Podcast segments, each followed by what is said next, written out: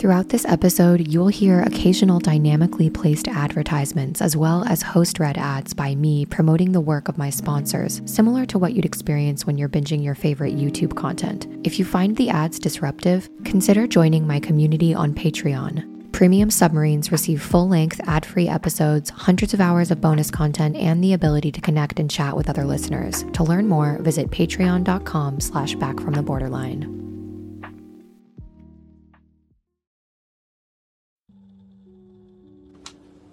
Hi, Molly. My name is Jess. I'm 27 years old, um, and I just want to let you know that I just listened to your um, executive functioning slash dysfunctioning episode, and my therapist has actually been trying to get me to see like executive dysfunction as um, part of my like trauma history for like a while now. Uh, it's something I severely struggle with, and um, listening to your episode today was really refreshing. And, and I've been telling myself this over time for a while now, like a little by little, like telling myself, no one taught you to cook. No one taught you to go to the grocery store.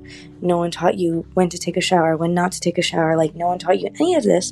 So, how, like, now looking at it, at least in part, like, can't, I'm, this is me talking to myself, like, can't you see how that could be overwhelming to, like, now be 27 and not know basic life things, you know. I have my own apartment. I've been uh, working on developing like a good space for myself, and I just cleaned a lot of my bathroom that's been extremely messy because, like, I think in part because of the inspiration for your episode. So, thank you so much. Um, all right, good night. Thank you so much, Jess, for that voicemail. It's pretty cool to see what just listening to something that validated you and instead of thinking something's wrong with you and labeling something like executive dysfunction, what's actually more helpful is this self compassion we offer ourselves. Hey, this was never behavior that was modeled for me or taught to me, so no wonder I'm struggling. Or I witnessed all of the adults around me struggle with these things how was I supposed to just grow up and magically know how to take care of myself? And I also want to provide even more validation for you, Jess, and anyone else who's out there listening and maybe also struggles with basic self care. It's not easy. And so many of us are so overwhelmed and struggling with so much stuff that we need to heal and someone who's never been in the pits and rock bottom moments doesn't understand how difficult it can be to even get up and take a shower sometimes. So I love that you just got up and decided to clean your bathroom. And like I shared on the executive functioning episode, just try doing something for 15 minutes that you have been putting off. If you're having that feeling, that guilt that's building up, or it's like you know you have to do something, do just 15 minutes of it. And if that's all you can do, great. You can feel accomplished. And nine times out of 10, you'll end up doing it for a little bit longer. So I'm loving hearing that you found that helpful. As always, if you would like to send me a voicemail, you can do that by going to my website and clicking the microphone icon. I wanted to take a moment and read an email I received from a listener named Ashley. She writes Hi, I've spent the last five weeks listening to your podcast. Thank you, by the way. I currently work at the lowest barrier homeless shelter in all of Vancouver Island. It's rough. It's sad. It's triggering. As a chef, I work as part of the kitchen team, and we serve residents at the shelter of over 300 people. This is the first job I've had that I haven't wanted to run away from. I'm 31 now. I've been working since the age of 12 as a cook. I've left jobs with Michelin star chefs. I had an opportunity to work for the head chef of the culinary Olympic team in Canada, and my BPD didn't allow me to go. I wondered if your listeners could benefit from having an episode about, well, not only how to deal with work, but how to find the right job for them. Having spent 18 years running from every conflict at every job I've ever had, I can confidently say that working at a homeless shelter has been the most beneficial job I've ever had. Today, my favorite resident died. I loved his soul. Due to being the lowest barrier shelter in BC, we take in all sorts, most of which should be in a well funded institution, but somehow they ended up here. It's like a shelter for addicts to learn how to be worse addicts, almost as if it's a prison, where low risk criminals go to learn how to be high risk criminals. I want to tell you, I want to tell your listeners to go out and do something good, whatever it might be. Just get up, go outside, and help someone. Even though I have so many digs at the medical and health industry as a whole, it doesn't mean that the people within its grasp aren't worthy of your time.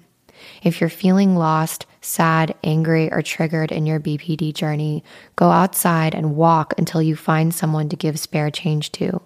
Donate to a charity. Recovering from something like BPD is a huge task. It's a lot, a lot. And frankly, not all of us have the strength to do the work every day. We can always leave a shirt on the sidewalk of Skid Row. We can always buy an extra cup of coffee for someone who needs it. If you need help, give help. What a profoundly beautiful message from Ashley. I think it's something all of us can meditate on. And I can relate to this a lot because part of the reason why I've been able to make such incredible strides in my own recovery is by taking on the passion project of this podcast. A year and a half ago, before I started this, my therapist, Bev, said to me, Do you have a hobby outside of work? Do, what is your passion? What is your, your purpose? And that feeling of emptiness I felt when she mentioned that showed me that there was a hole in my life where a creative and helpful offering, I have skills that I can use that can help people. And it just so happens that my particular set of talents lends itself to something we're calling podcasting. And I can help people feel seen and heard. There's a million different ways and combinations that we can help. And you listening, you have your specific way. And it doesn't have to be starting a podcast, it can be something as simple as what Ashley shared here. I go back to her words. We can always leave a shirt on the sidewalk of Skid Row. We can always buy a cup of coffee for someone who needs it. If you need help, give help. All you have to do is type into Google the question, How doing good for others helps your mental health? And there have been countless studies done on this. Research indicates that people who consistently help other people experience less feelings of emptiness and depression. It increases feelings of calm. It decreases pains. It even has been proven to help people live longer. Some other research has shown that students who performed five acts of kindness a day increased their happiness, and providing emotional support to other people significantly decreased the harmful health effects of certain kinds of stress among older people. And people who donated money to a charity got a boost in this feel good part of their brain, as revealed in brain imaging research doing random acts of kindness like the ones Ashley's describing here, it helps us feel better and needed in a variety of ways, right? It can remind us how blessed we are. Helping someone in need can help us be grateful for the things that already are in our lives, like a roof over our head, um, a full stomach from a meal, access to clean water, it can help us feel more connected to other people. It can make us feel needed, like we're effective. It takes our mind off of our own inner world, you know, making ourselves the main character of the universe. And it adds this sense of purpose and meaning to your life. For me, this is just an example from my own personal experience, knowing that I have listeners that are looking forward to hearing an episode and that this podcast has been such a lifeline for so many of you it gives me a feeling of purpose. Like I have a community that I am accountable to in a, in a great way, not in like a high pressured way. It makes me feel like I have a purpose. And so thank you, Ashley, so much for this absolutely beautiful email that you sent. I received another email from Kyla, and she writes, Hi, Molly. My name is Kyla, and I've been listening to your podcast for about three months now. I wanted to reach out to you because I really resonated with an experience you shared in one of your more recent podcast episodes. I was diagnosed with BPD about nine months ago, and it's something I've struggled to accept ever since. I was happy to finally have better understanding of what I was going through, and at the same time, I felt so much shame knowing the stigma that would come with the diagnosis. Your podcast, along with DBT, has helped me move towards acceptance. Five months ago, I started the first semester of my master's program in clinical and counseling psychology, and since then, the shame has literally increased exponentially.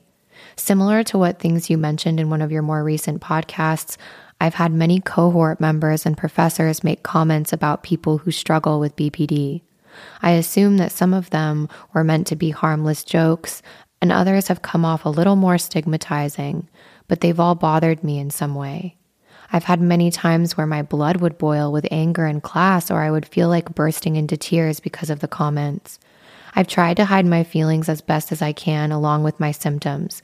It's hard because my professors are also clinicians, and I have this deep rooted fear that if I feel like I'm displaying BPD like behavior or find out I've been, been diagnosed with BPD, then they'll see me as unfit to be a clinician and kick me out of the program.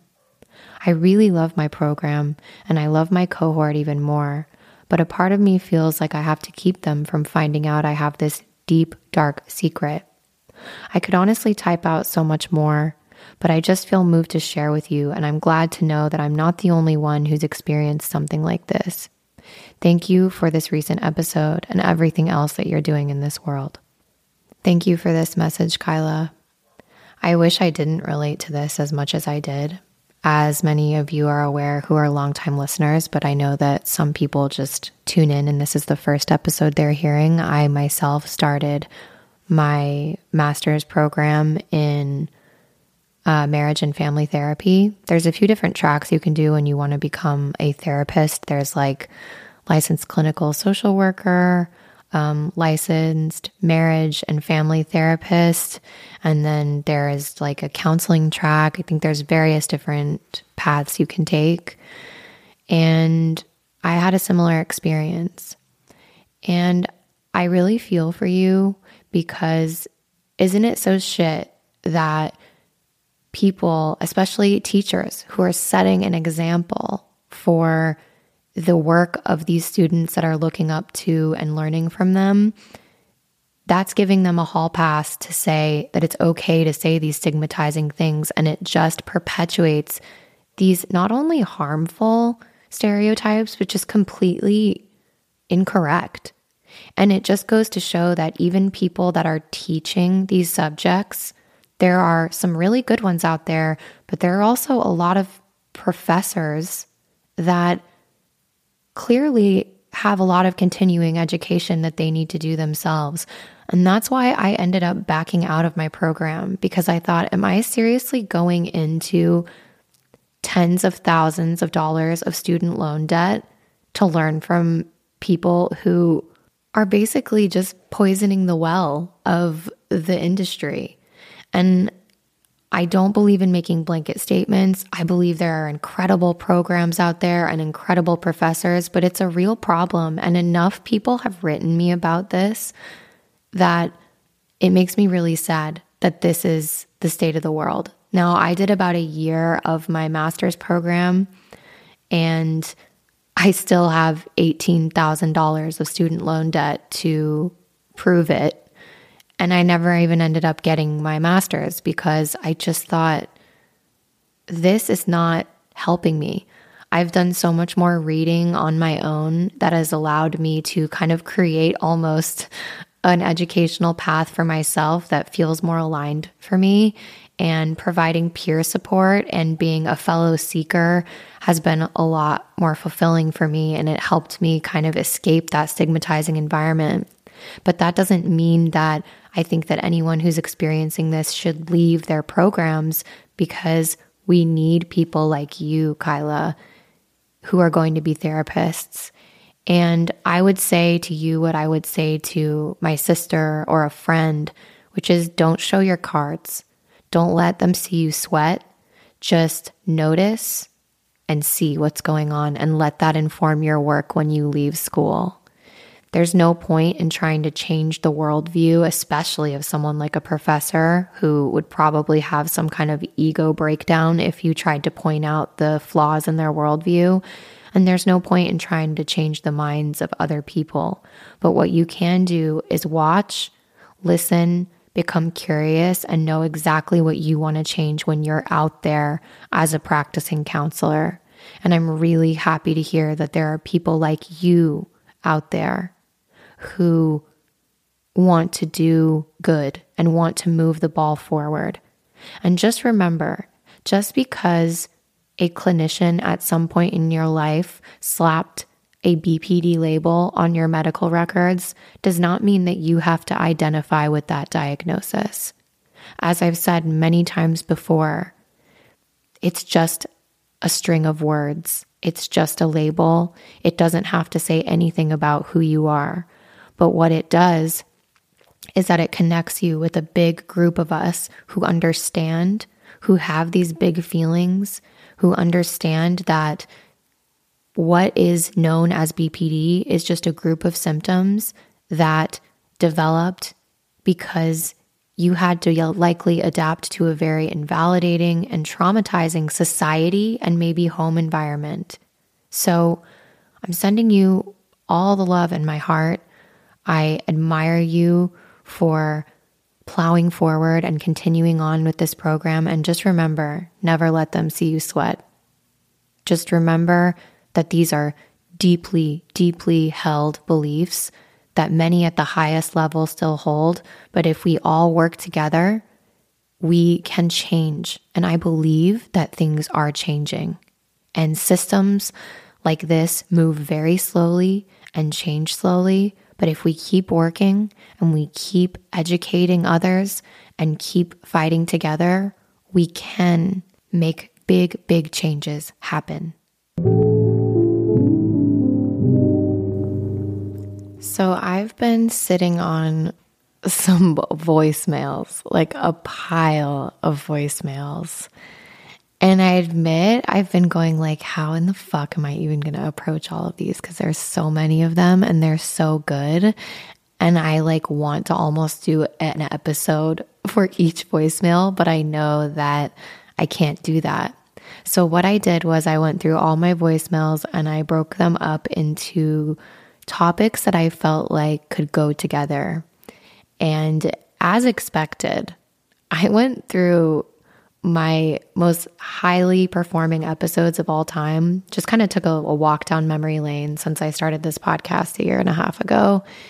And by far, the most highly performing episodes are ones about love, sex, and breakups. Like, of course, right? Because those of us who struggle with regulating our emotions and have issues with trust and abandonment and trauma it displays itself most prominently in relationship to other people. And so, not only did I get a ton of voicemails about these topics, is that some of them went really well together. So, this episode is going to be mostly on the topic of guilt, shame, and breakups, and feeling like we just completely fucked up a relationship and that we're the problem and that almost there's no hope. That's the theme of these voicemails. So I'm going to play these and respond to them.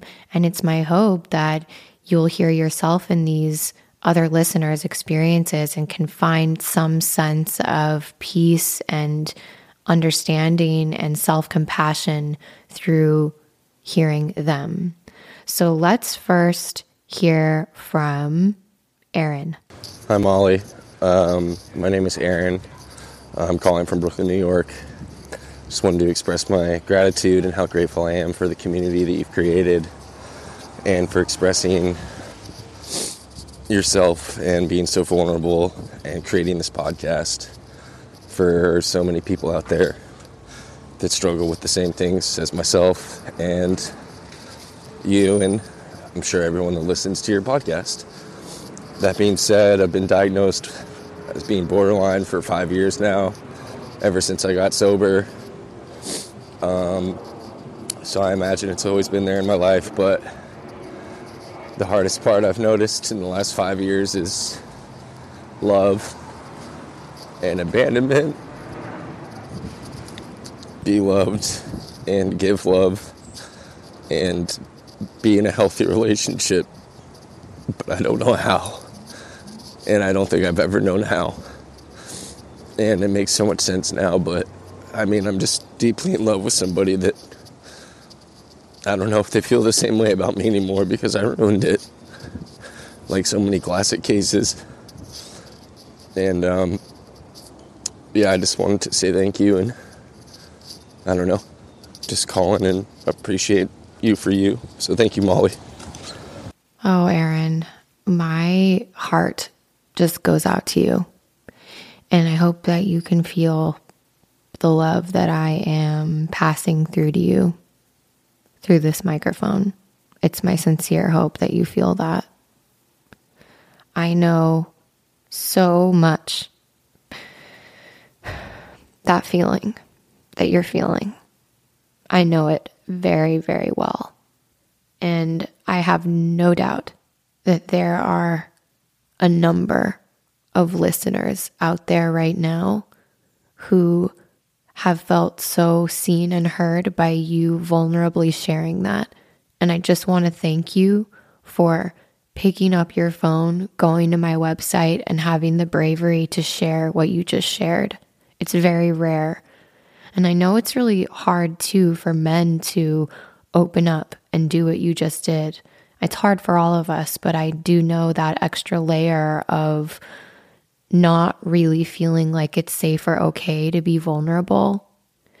And you talked a lot about addiction, fears of abandonment, a lot of self hatred, saying that you ruined it and that you don't know if it's possible for you to be in a healthy relationship.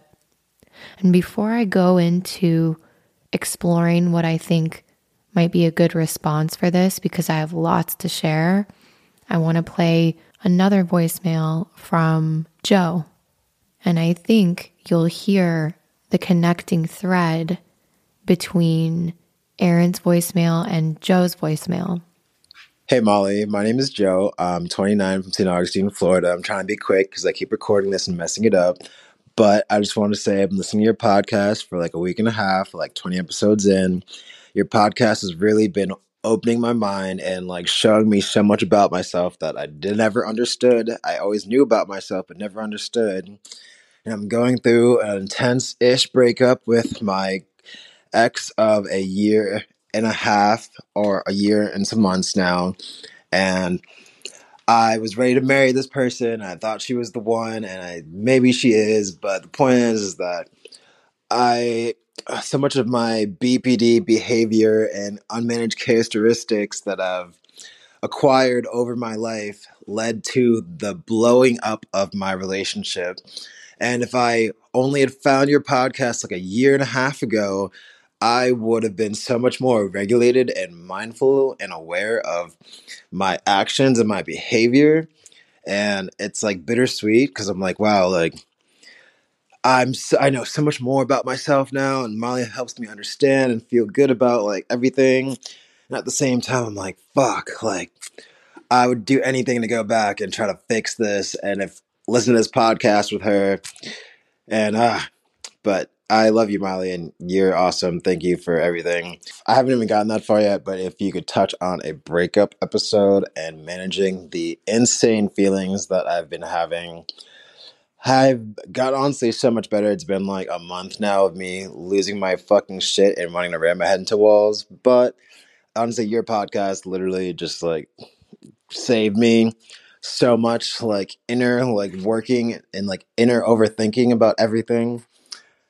Cause I, as much as there's a lot of things that I fucked up and made mistakes about during our relationship, and not never knew I always thought these were like this things about me that I was just like, oh, like these are just shitty things about me. But now I'm like, oh wow, like these are unmanaged problems from my BPD that I'd never looked at before.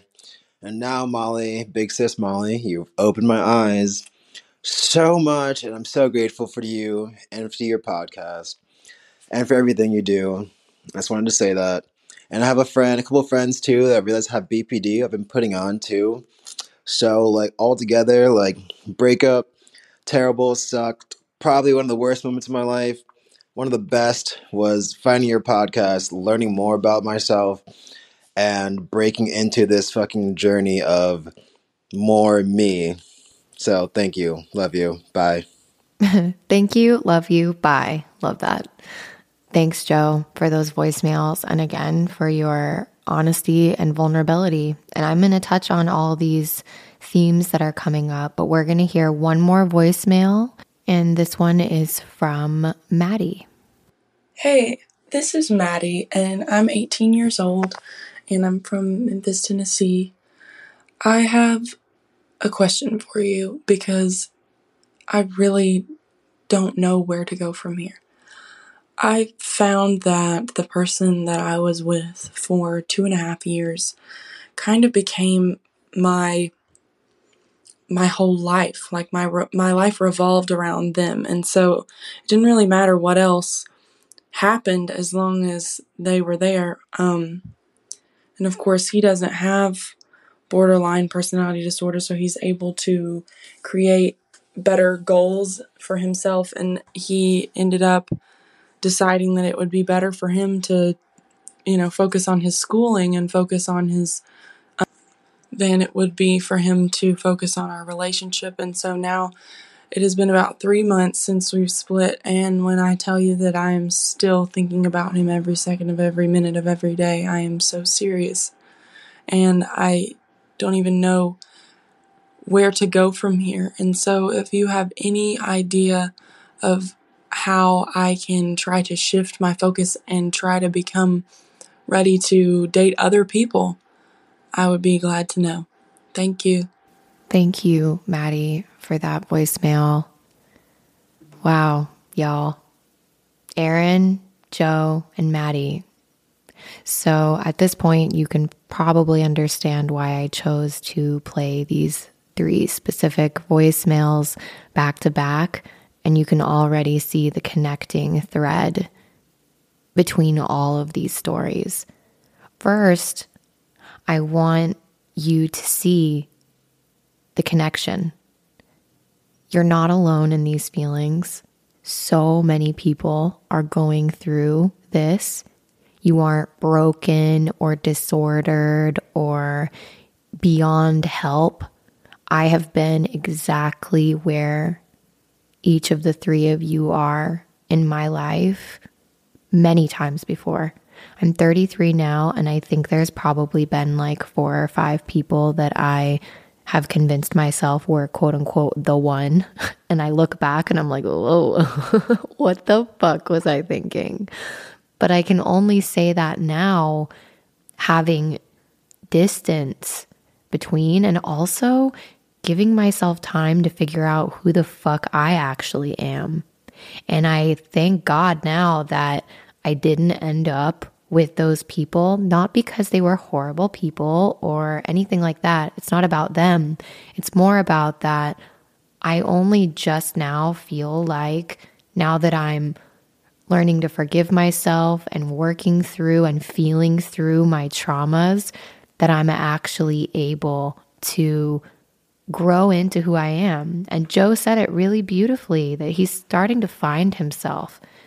And too many of us fall into trying to find ourselves in other people. And that's where we go wrong.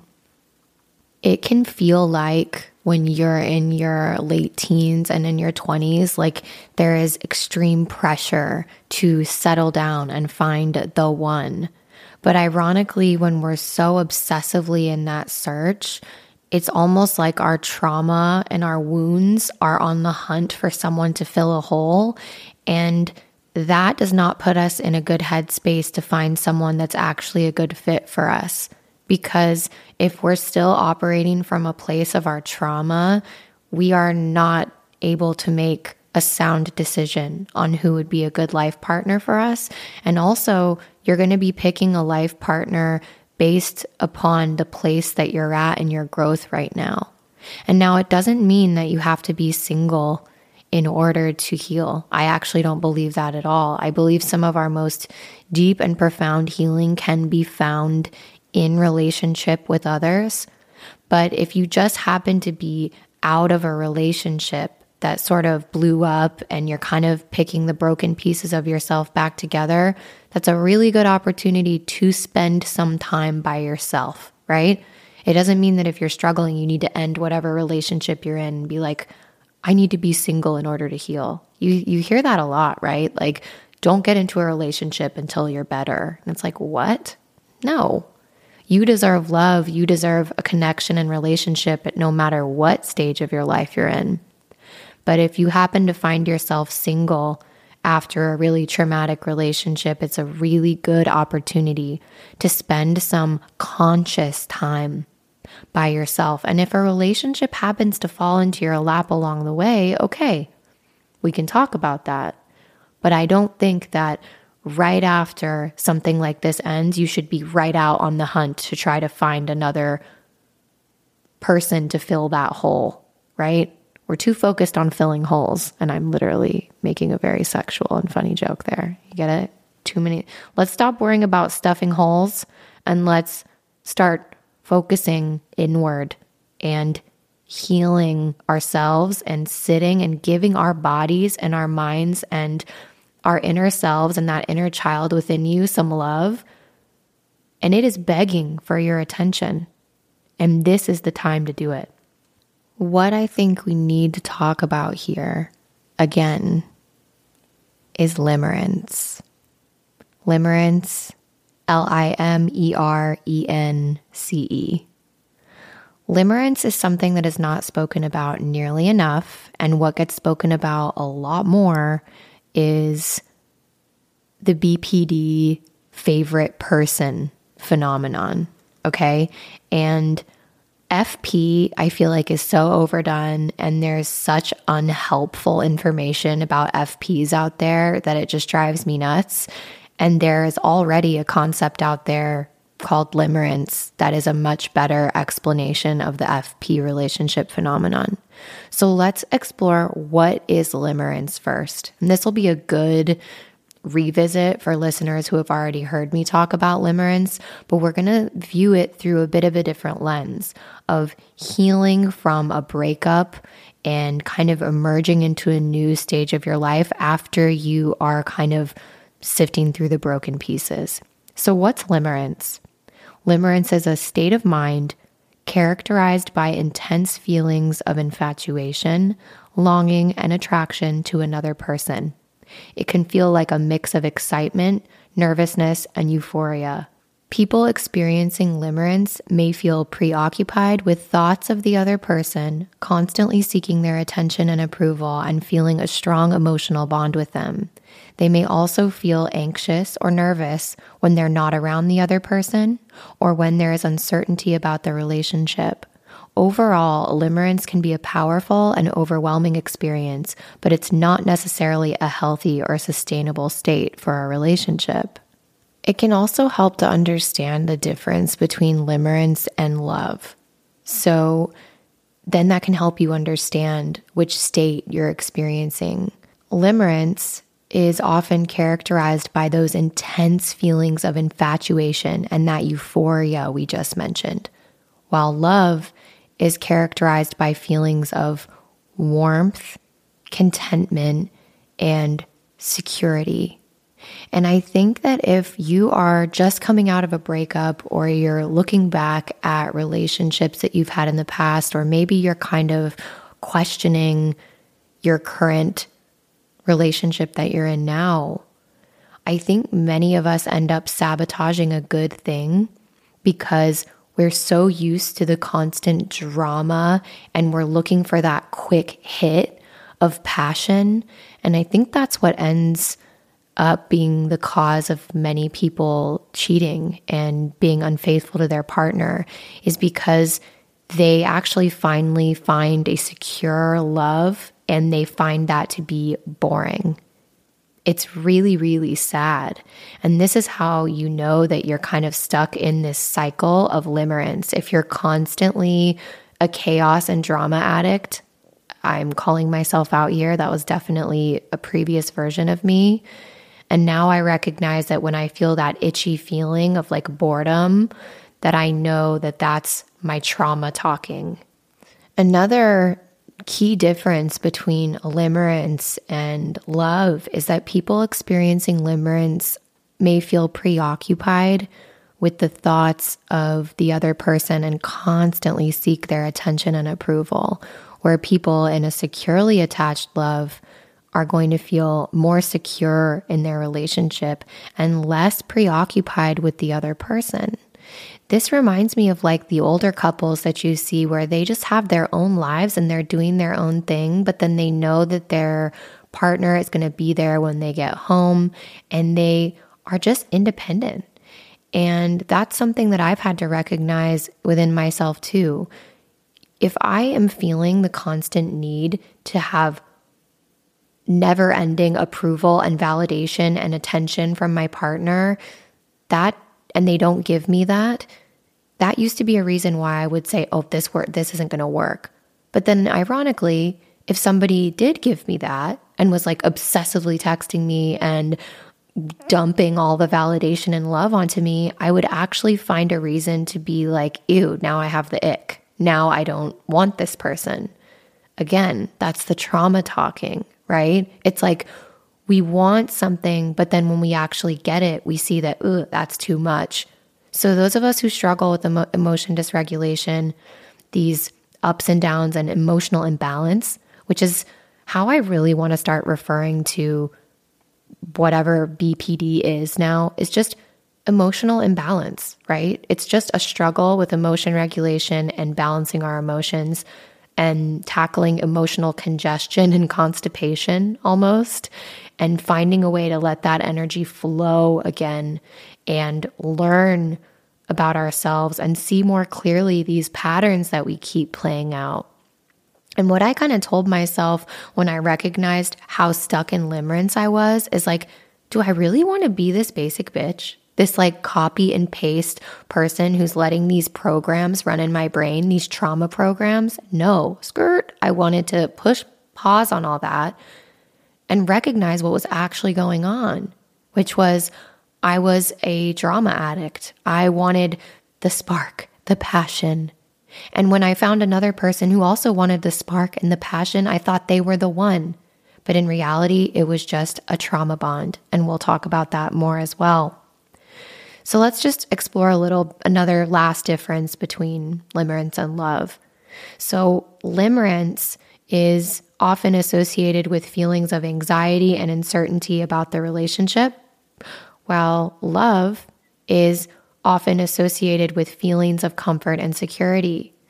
And it's important to remember that limerence is not a long term state. It's usually temporary and fades with time, and love endures over time.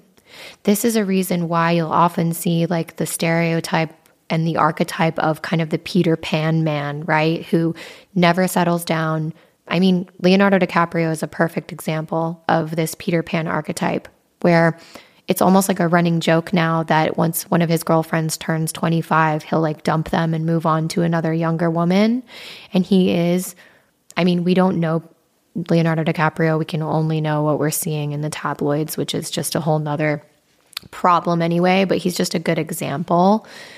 It's just it's all fun and games when the relationship is new and you're banging a hot younger model. But then eventually, once the shine wears off, you are dealing with that person's trauma. And then they're dealing with your trauma. And you actually have to start learning how to live in relationship with each other, right? You're hearing each other fart. You're walking into the bathroom after one of you took a massive shit and you smell the bathroom up, right? And it's not all fucking lingerie and exchanging nudes and living off the high and the shine of the initial relationship.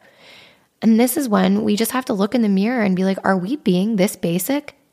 Are we really that addicted to the rush that we can't see these problems that we're repeating? And no matter how many young models he goes through, it's always probably going to come back to the same issues, the same stuff, but instead of tackling it, you're going to get the ick with that person and move on to another one. Do you see what I'm saying? And I'm not just calling out poor Leo here. we a lot of us do this. I feel like it's also important to note that these differences that I'm talking about, the differences between limerence and love, they're not always clear cut. So someone may experience some overlap between limerence and love. It's not like you can't have both.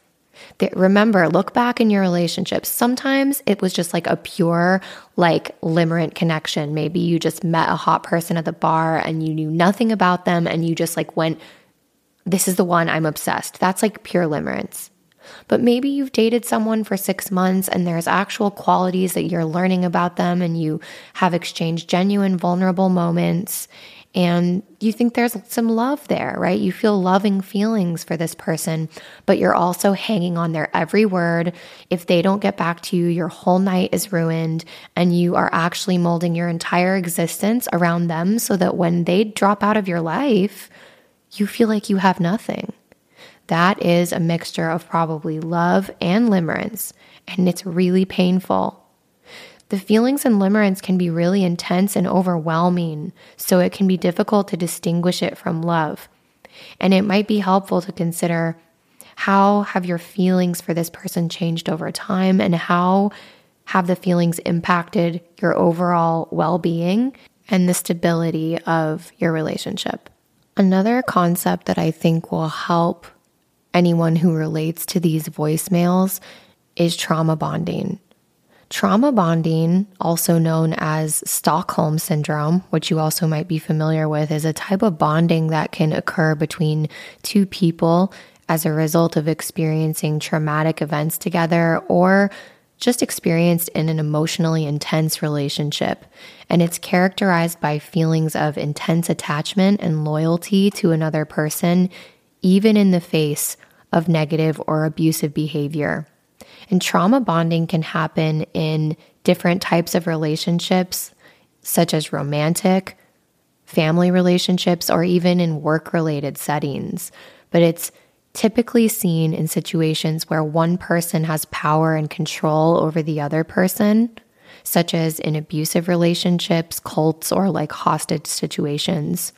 And some of the signs of trauma bonding are difficulty leaving a relationship despite experiencing negative or abusive behavior, making excuses for another person's abusive behavior, feeling a sense of loyalty or attachment to someone, even in the face of that abusive behavior, having difficulty trusting other people and feeling isolated from others, having a hard time distinguishing between the more abusive partner's negative behaviors and positive behaviors, and even idealizing this person. It's really important also to remember that trauma bonding isn't a universally accepted term, and not all experts agree on its definition. And it's also worth mentioning that not everyone who experiences a traumatic event or an emotionally intense relationship will develop a trauma bond. The reason why I'm trying to paint a picture of the connection points between limerence and trauma bonding is because I feel like oftentimes we find ourselves in these relationships where we put this person up on a pedestal that we're with. We deem them the one, and we are not in love, but we are in limerence. And then we also connect with another person who is experiencing deep trauma and we're just like playing out these self perpetuating patterns for each other. So, for example, if you're like me and you witnessed a codependent relationship where one of your parents was emotionally abusive to the other, you may find yourself in a very similar relationship, which I did as well. So, it's really important to think are you caught in a loop? Are you repeating the same shit that you witnessed when you were growing up? It's really important to zoom out and recognize if that's the case. Something else I want to talk about is how often we use the phrase, I'm looking for the one, or I thought that they were the one. Here's something I wish someone else told me a long time ago. You need to stop looking for the one. It is a made up concept that is used to sell romantic novels and movies. A real relationship needs work, commitment, compromise, understanding, and a willingness to have a two way trade off on every level. You need to meet each other halfway. You both have to be at a similar level of consciousness. You both need to value the same things and want to work towards the same goals as a relationship. Always remember that every successful relationship needs to be a two way trade. You give something and you receive something in return. Otherwise, one side is always going to feel tired and the whole thing collapses. It doesn't need to be the same thing on the same level, but there does need to be some kind of balance there. Have a healthy amount of skepticism and questioning for anyone who tells you that fantasies come true without any effort, because those fantasies are probably going to last just about as long as a dream. Life is full of challenges and it tests us every day, and you can either be a true partner and know that a relationship is difficult at times and it's all about climbing up that mountain peak together, or you can get caught in this matrix loop and this fallacy, this lie that you should be waiting for your prince or princess charming to come and make your life a Disney movie.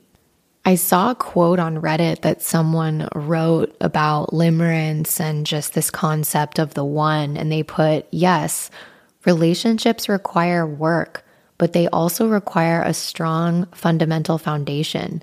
That work has to be built on an already established base of mutual attraction, shared interests, common goals, congruent perspectives, and mutual respect. You can build in a swamp all you want. Your castle is still going to sink. Whew. That is really, really good. You can't build on a shaky foundation. And so many of us don't even think to ask about someone's shared interests, their common goals, understanding that you have similar perspectives on things. Some people get in relationships where there is no mutual respect and their partner clearly doesn't respect them at all, or we don't respect our partners, really, if we're honest with ourselves. That is building a relationship with a foundation in a swamp. Another super helpful comment I read on Reddit was I've always thought it was helpful to look at your personal mental health like a village on an island. If everything is doing okay on your island, then you can sail over to other people's islands, help put out fires, and build relationships. But if your own island is on fire, you have to put that out first, and you have to be careful not to let other islands, even intentionally, send over burning boats that will mess up your island. When you're in a relationship, it can be hard because your partner's island may be having a hard time for a long time, and you really need to visit there, and you like visiting there. Always try to help, but remember that two burning islands are not better than one. And I really think that's an incredible way to view these things. It's almost like how they say you need to put your own oxygen mask on before you can help someone else. And I think if you're in a relationship already and you're going through problems, one of the best things you can do with your partner, and I mean problems by struggling with your mental health, maybe you're seeing that your reactions and your coping mechanisms are having a detrimental effect on your partner, it's really important to recognize and validate that for your partner and not make your problems their problems that they have to clean up. Sure, they can be there to support and nurture you, but you should be the captain of your ship and let them know that you are doing what you need to do to take care of you and let them know that your work and the things that you're struggling with is not on them to fix and that you're grateful for them and their support. I want to finish up by exploring some of the emotions that came up in the voicemails that I received. And I heard a lot of guilt. I felt a lot of pain, a lot of powerlessness, a lot of unworthiness. And I think it's important to explore deeper into these emotions. After recovering from many, many breakups, I've recognized that as you accept and learn to sit with the emotional pain that comes with things like breakups, you will find that it's generated by similar patterns of lies to ourselves and distorted thoughts. And this gets kind of deep, right? Because when we think about abandonment, that comes up a lot in relationships, especially with breakups. And abandonment is nothing more than a mistaken inner belief that someone has shunned you, when in reality, you have abandoned your own sense and belief that you are worthy. Guilt came up a lot in these voicemails. When we feel guilt, that is this distorted belief that you're unworthy and that you somehow deserve punishment because of mistakes, failures, bad desires or choices. Guilt can come from a belief that some lesson that you've had to learn is unforgivable, and whatever lesson you're experiencing is the wrong one. If you actually look into that, really ask yourself why do you feel like you deserve punishment? You don't deserve that. No one is perfect. Everybody ends up hurting someone. Relationships are messy. And maybe this is the exact lesson you need to learn right now in your life. Maybe you need to experience this heartbreak so that you can come out on the other side and enter into a new relationship in a better place. And what came up as well is this feeling of impatience, right? You need to move on really quickly to the next relationship. When you're feeling impatient, this is another distorted belief. You are telling yourself that the present circumstances are invalidating you in some way. When we're stuck in impatience and wanting to quickly fill the hole with someone else, that's adopting this attitude of pain avoidance. And we are selecting a future scenario as an antidote and then trying to control the present moment accordingly instead of just being with what is. In breakups, too, loneliness can come up. Loneliness is also a distorted belief. And loneliness is a misconception that you are separate from all that is, from the universe, from this divine connecting thread that connects us all. Struggling with feelings of loneliness means you're holding a belief that being alone somehow means that you are not loved. And I'm here to tell you, you are loved and you are divinely held. And you can provide that love for yourself as well. Breakups can also surface feelings of desire to control. When we're feeling like we need to control the outcome of a breakup, maybe say you want to get that person back or you don't want it to be this way.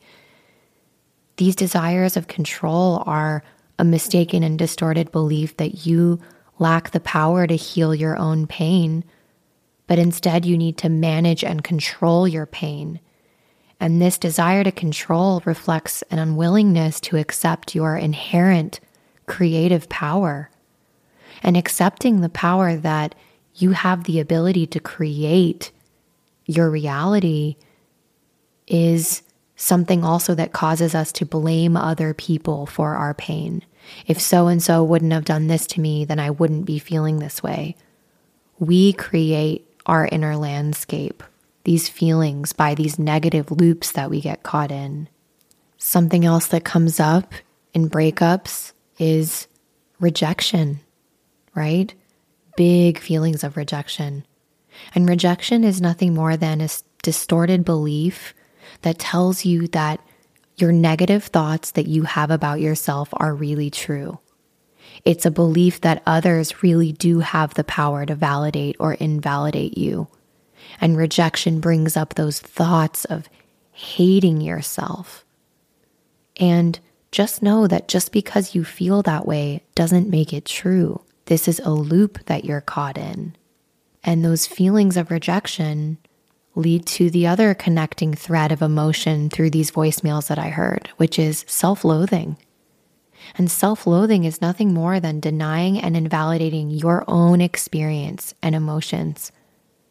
It's a belief that you are undeserving of love. It is an act of self hatred.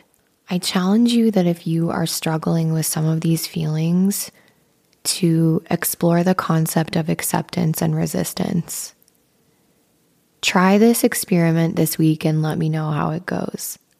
So, for one day this week, consciously resist everything that occurs in your life. Really, every feeling, everything anyone says in your mind, just try to resist it.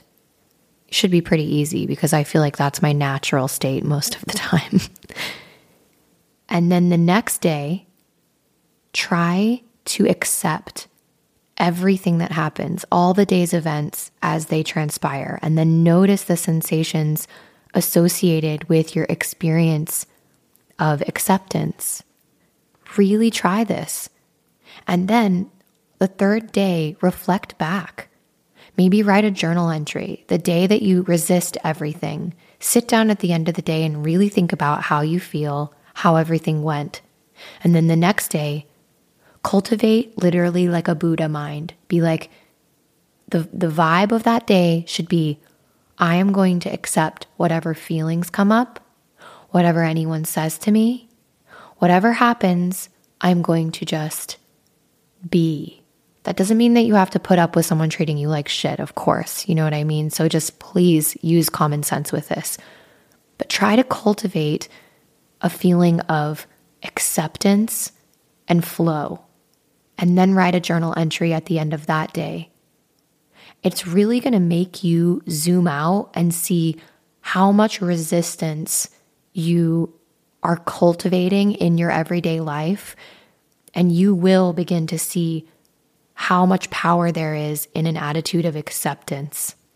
It can be really easy to get caught in this feeling of self loathing and self hatred after a breakup and feeling the guilt and shame. It's so, so normal, and you're not alone.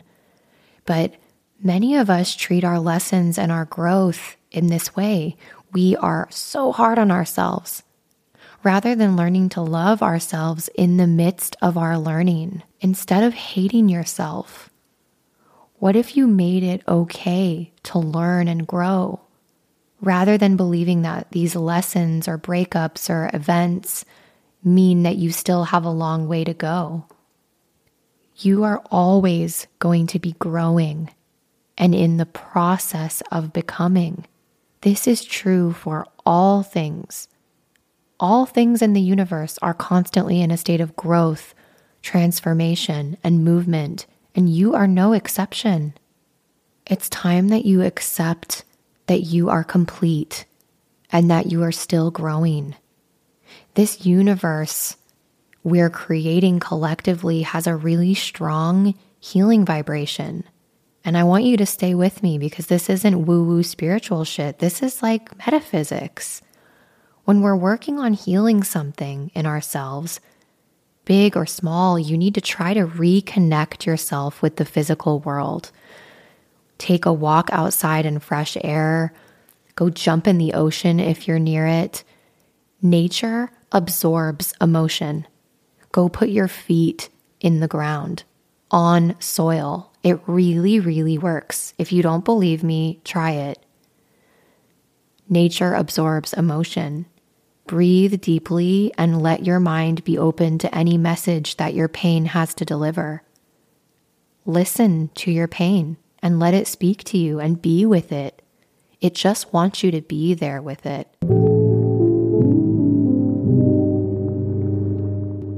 So, I want to end this part of the episode by guiding you through a small healing visualization if you are struggling with some of these things. This visualization you can do on your own. It's very simple, very easy, and you can use it for emotional or physical pain. So I invite you to close your eyes if you are somewhere safe to do so. If you are doing something where it's not safe to close your eyes, please don't. I'd like to start by inviting you to take a deep breath in through your nose and release.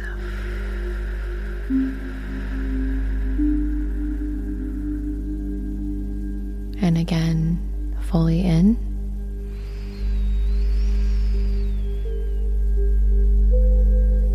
And release.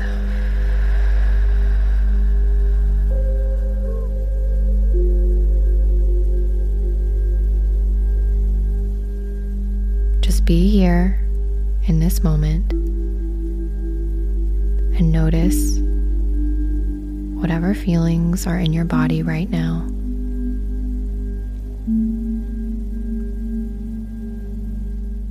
And I'd like you to just hone in on anywhere you're feeling physical or emotional discomfort.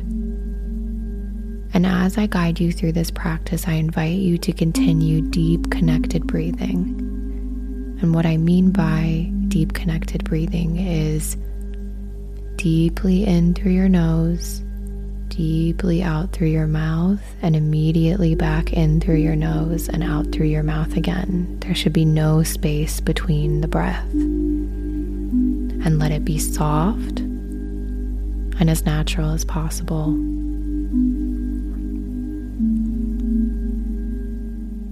Sit quietly. Continue with your deep connected breathing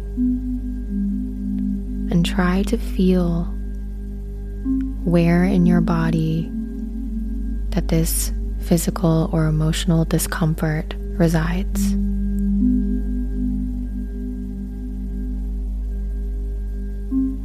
Can you feel it? Try to give it a shape and a texture. Is it sharp? Is it heavy? Does it have a color? Whatever comes into your mind, don't judge it, just let it be.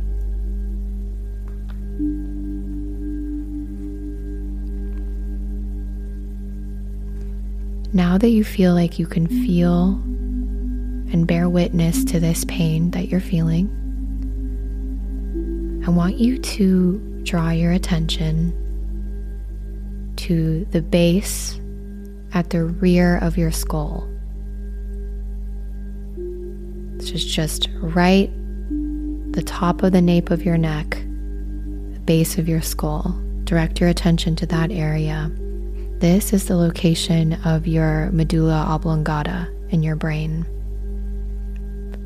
I want you to visualize a ball of white light floating there, right at the base of your skull.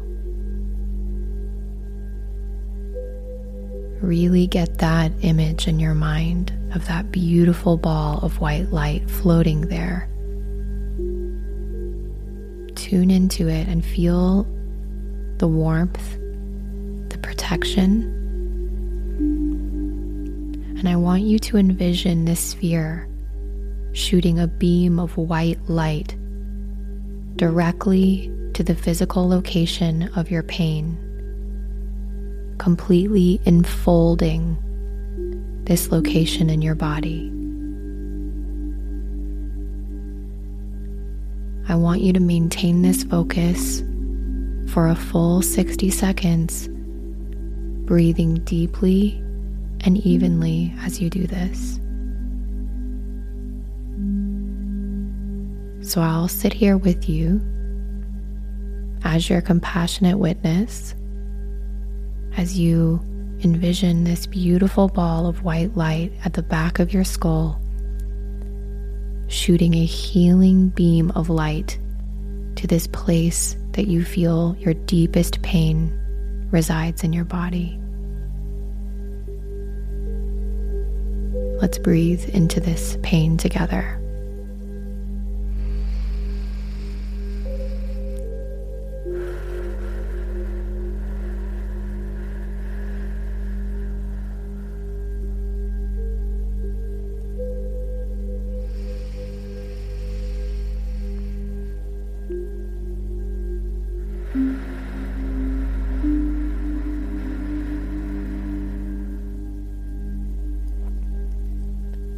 If you feel like emotions are coming up, that's okay. Let them come.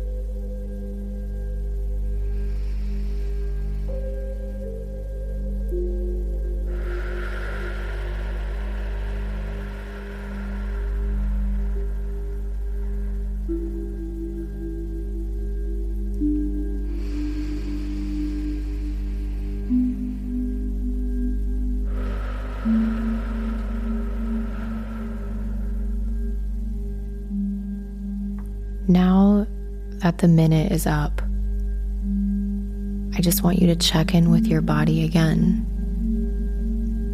How does the discomfort feel now? And this was very short, and I invite you to do this practice in your own time with music or tones that feel right for you.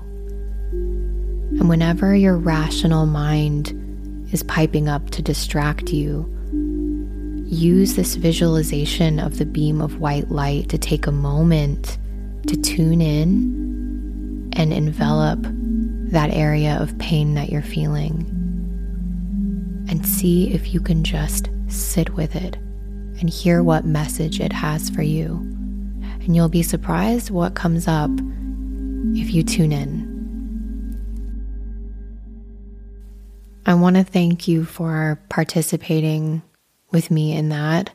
I know it can be difficult. And if big feelings came up for you, you're not alone. When I do that, a lot of times I find myself crying. But that's exactly what my body needs in that moment. And I'm just there for myself. And the message that I want to leave any of you with that are struggling with these things is that you are there to save you.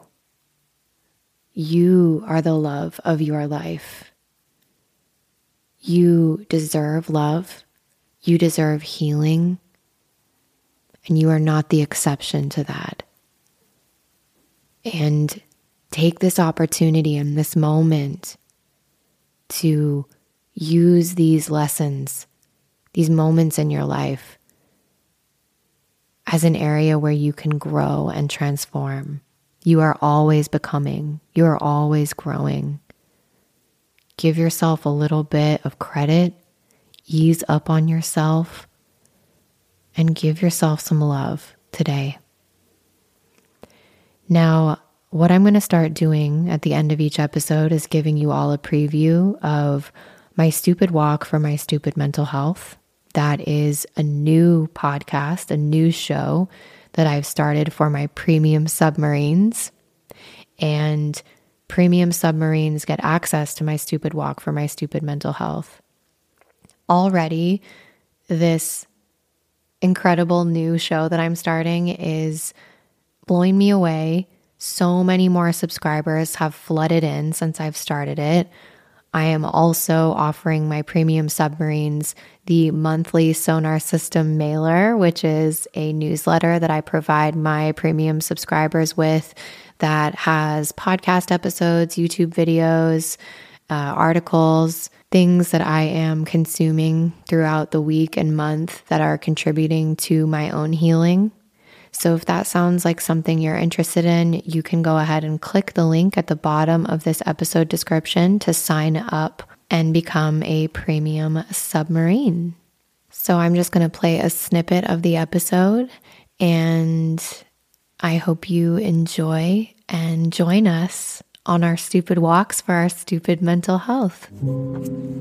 Hello, everyone. Welcome to Stupid Walk for my stupid mental health. Think we're on episode three now, which is super exciting.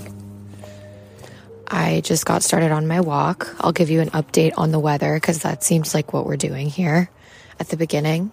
It's it's brisk know what I'm saying? Like it's it's not too cold, but it's kind of a damp cold. You might hear some car noises because I'm walking to the witchy woods where I do my normal walk. And I wore a beanie today. And putting on a beanie, like, I feel like there's how cool people look in a beanie. And then I feel like I just look like a uncircumcised penis, like a little condom head. It's not cute. And I really want it to be cute. For example, Zaz looks great in a beanie. He just rocks it. Not me though. I think it's because I have a tiny little head. So here I am in my little condom hat walking to the woods. So we're going to dive in to the voicemails that I received from you all this week. And there were a few that I thought really jumped out to me and I wanted to share. So let's hear from Maria. Hey Molly, so this is me taking my first stupid walk for my stupid mental health. I was actually having a good day. well, I suppose good enough. And uh, I I was uh, on my therapy session. I'm doing bi-weekly now, and I guess that's kind of progress. Um, but then at the end of the session, my therapist mentioned that I'm going to be in a trip um, during a couple of holidays that we have in my country, and I just I fucking lost it when I realized that um, my partner probably is not going to be able to join me and I am really struggling to be able to trust him. And uh, it's not his fault. Of course, it's not. I've been really traumatized by my um, ex fiance who was really cheating on me and had like a complete double life that I ignored. And well, he was visiting prostitutes while I was um, practicing abstinence and shit like that because we were supposed to be Christians and now I'm struggling to to trust my new partner. He's great and he is a very loving person. And I don't want to lose him, but I feel like if he doesn't join me on that trip, I'm not going to be able to be in peace and that I'm just going to be trying to break it off. So I just wanted to say thank you for listening to our stuff and for building this community. And also thank you for the hero's journey. That was exactly what my life was missing. I, it's been such a huge help. I'm getting a tattoo soon, I think, in a couple of months um, of the strength strength uh, card, and I am really really excited. But I, the reason that I am trying uh, to do this is, I, I cannot help uh, to I cannot help it, and I just keep thinking that something really bad is gonna happen. That my boyfriend is gonna cheat on me, and I'm, I'm gonna like discover something really terrible that he's been doing behind my back. He has never given me any reason to, but like in the past, my my, my dad lied to me, and my ex fiance had another complete life, and it's just for me, it's impossible not to think that he will do it. And uh, I was wondering if you could share how did you build trust with your partner? I know that you are together for a year. Um, for years, I'm dating this guy for a year and a half. Sometimes it just breaks me. I was crying actually before. Now I had the boogers, as you would say. So, thank you so much for your help and for everything that you do. I love you. My favorite part of Maria's voicemail is like, I had the boogers, as you would say. I had the boogers. I always have the boogers, Maria. I'm a very phlegmy person. Um, so, wow. If anyone understands recovering from like psychopathic jealousy and trust issues, it's hot mess Molly over here. So, this is tough. What I'm hearing you say, you know, is that there's this trip you're planning on going on and you had a plan to go with your partner, right? And this has been your expectation. He was going, and that is a prerequisite, a requirement for you to enjoy this trip. And now that he can't go, you know, you're spinning the fuck out and you're envisioning all of these scenarios that could go wrong. And since you like the hero's journey, it makes me feel like you're a little bit of an esoteric bitch like me. In other words, you like the spiritual stuff and you think about these things. And I mean, I think we should all be thinking about these things. but it makes me happy that you are kind of in that space because I feel like my response to your question is going to make more sense because of this. So here's what I think, right? There's a reason why the word spell is what it is. When we spell words, take a spelling class, our words do cast a spell. Our thoughts can become reality and not in a cheesy, the secret way, because I feel like this stuff has been so woo wooified that people understandably roll their eyes at it. But here's the thing if we're constantly thinking something's going to go wrong and we're so paranoid and distrusting, it's going to make our partners feel like on edge as well. and so it just contributes to this really stressful environment when we are casting spells with these words and thoughts and projecting our past onto our future and that's what causes these repetitive cycles to play out.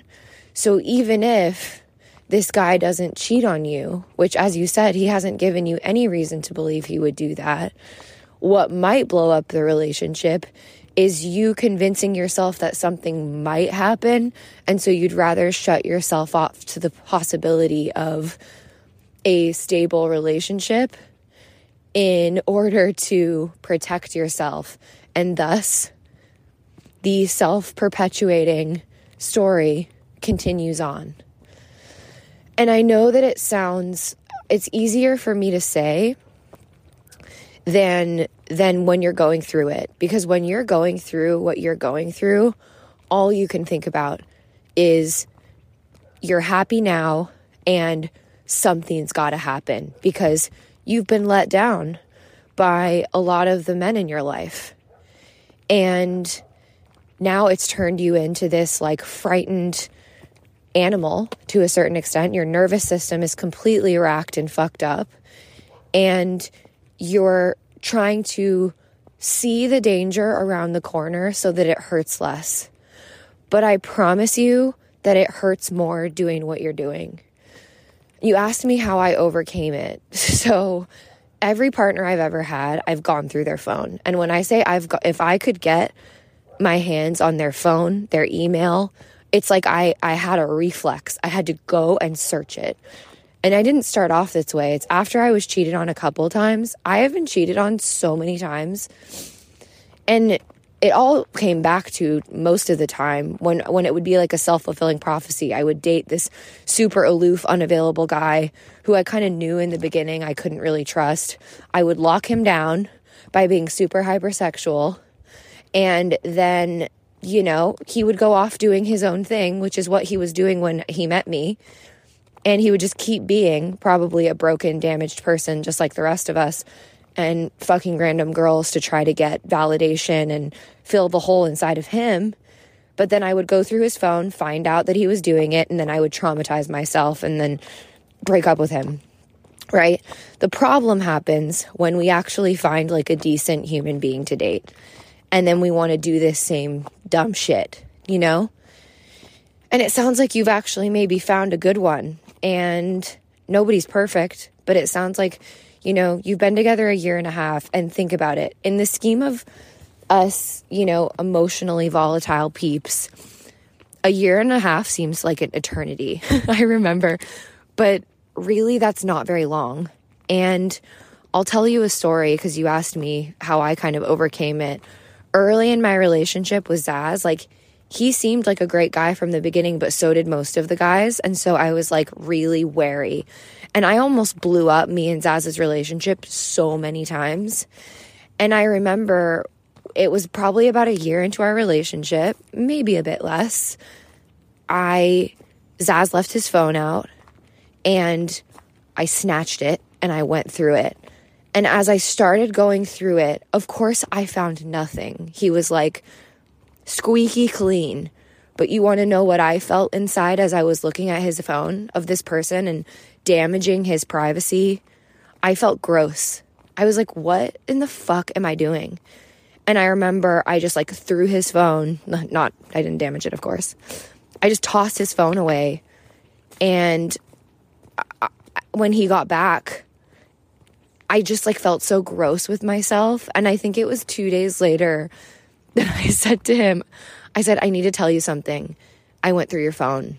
And he was very calm and I said, I'm never going to do it again. I am so sorry. But I had to like confess that to him because I knew it was going to eat me alive. And since then, I have never looked at Zaz's phone once. And I tell you this story because we have to free ourselves from these trust issues. And we also have to wonder like, what if your boyfriend was doing the same thing to you? What if he was, you know, as nervous about you cheating on him as you were about him cheating on you, how would that make you feel, right? You'd probably feel like, what do I need to do to prove to you that I'm trustworthy? And this is what we do to our partners when we have all this trauma, you know, is it's like we find a person who actually might be able to treat us well and we can heal in relationship with them, right? We're healing ourselves in relationship with other safe people, right? That's how this works. We're sabotaging our ability to do that. And if we really look hard at how we act, we expect a lot out of our partners, um, us emotionally uh, explosive folks. We expect a lot out of our partners that we probably may not put up with in return, or we would, but we shouldn't. And so, you know, you're saying you're already imagining everything going wrong. Why don't you take this as a sign that maybe this is a chance for you to heal exposure therapy style some of these issues that you've got going on? And when you're on the trip, let go a bit. Don't have the need to check in with him a bunch of times and just let the, what this person has shown you let him be the person that he's shown you he is, which is a trustworthy person. And I say this a lot, you know, what does this paranoia achieve for us? It's just a really disturbed state, and you won't even be able to enjoy the time that you do have with this person. These are things I've thought about with myself, like early on. Zaz was treating me so well, and I thought, what if something happened to me tomorrow or to or to him tomorrow and I had spent all this time questioning him and not trusting him and not allowing myself to be in the present moment with this person if someone is going to cheat, you're going to find out about it because I believe that in your in your heart you'll know.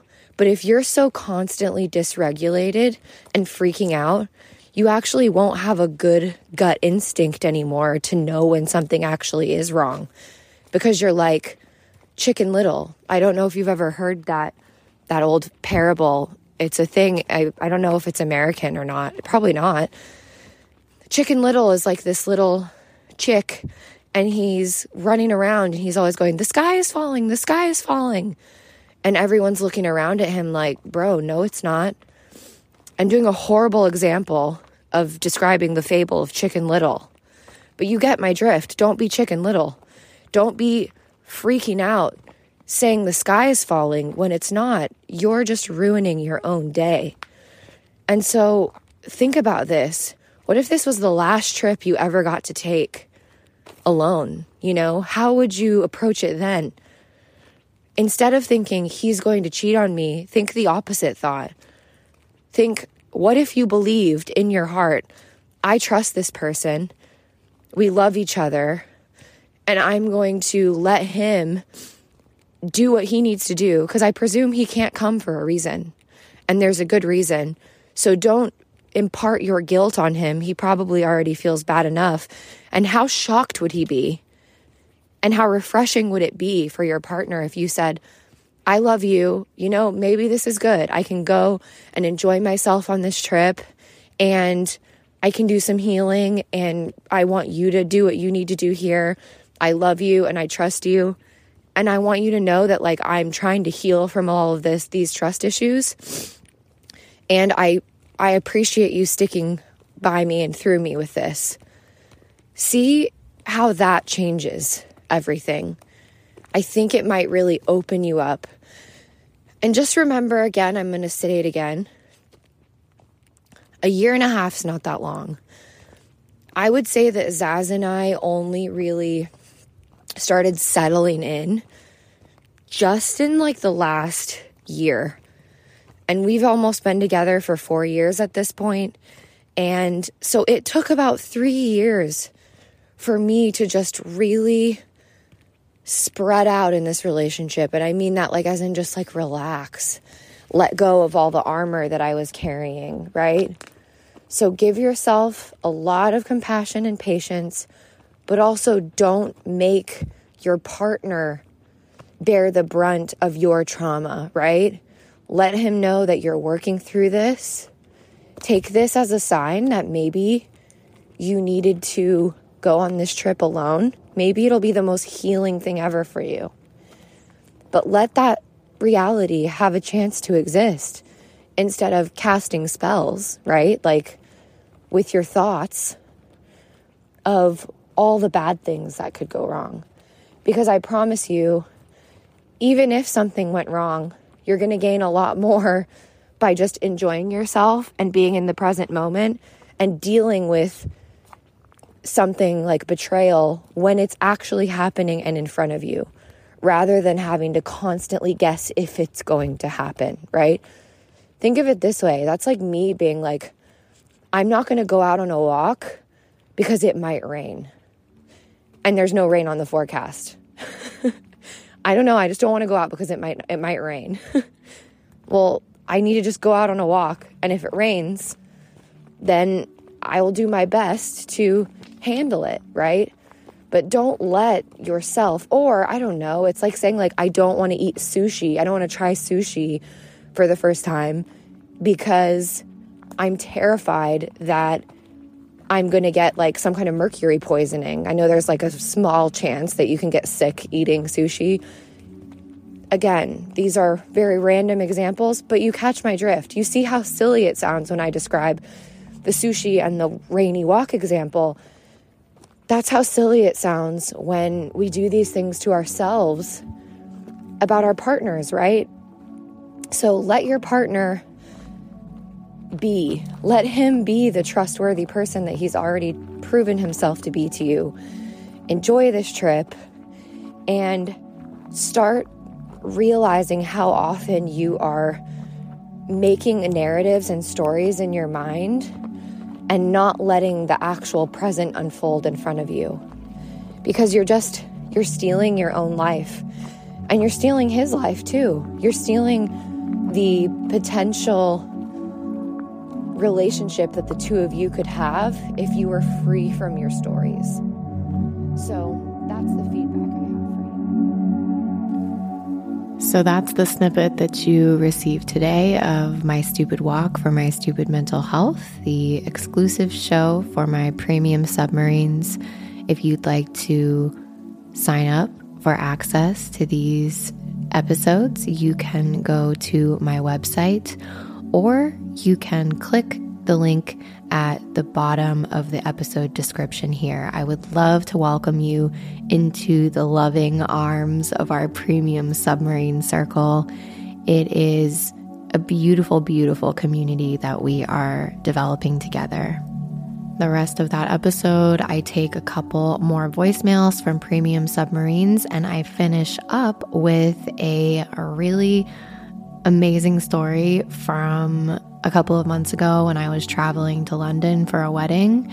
And when I met a stranger in an airport bar who worked in sales and marketing for psychiatric hospitals. And just the wild insights that came from that random conversation with this stranger. So, if you'd like to hear the rest of that episode, you will need to sign up. But if you don't, that's okay too. I will see you right back here next week on Tuesday for another episode of Back from the Borderline. Have a great week.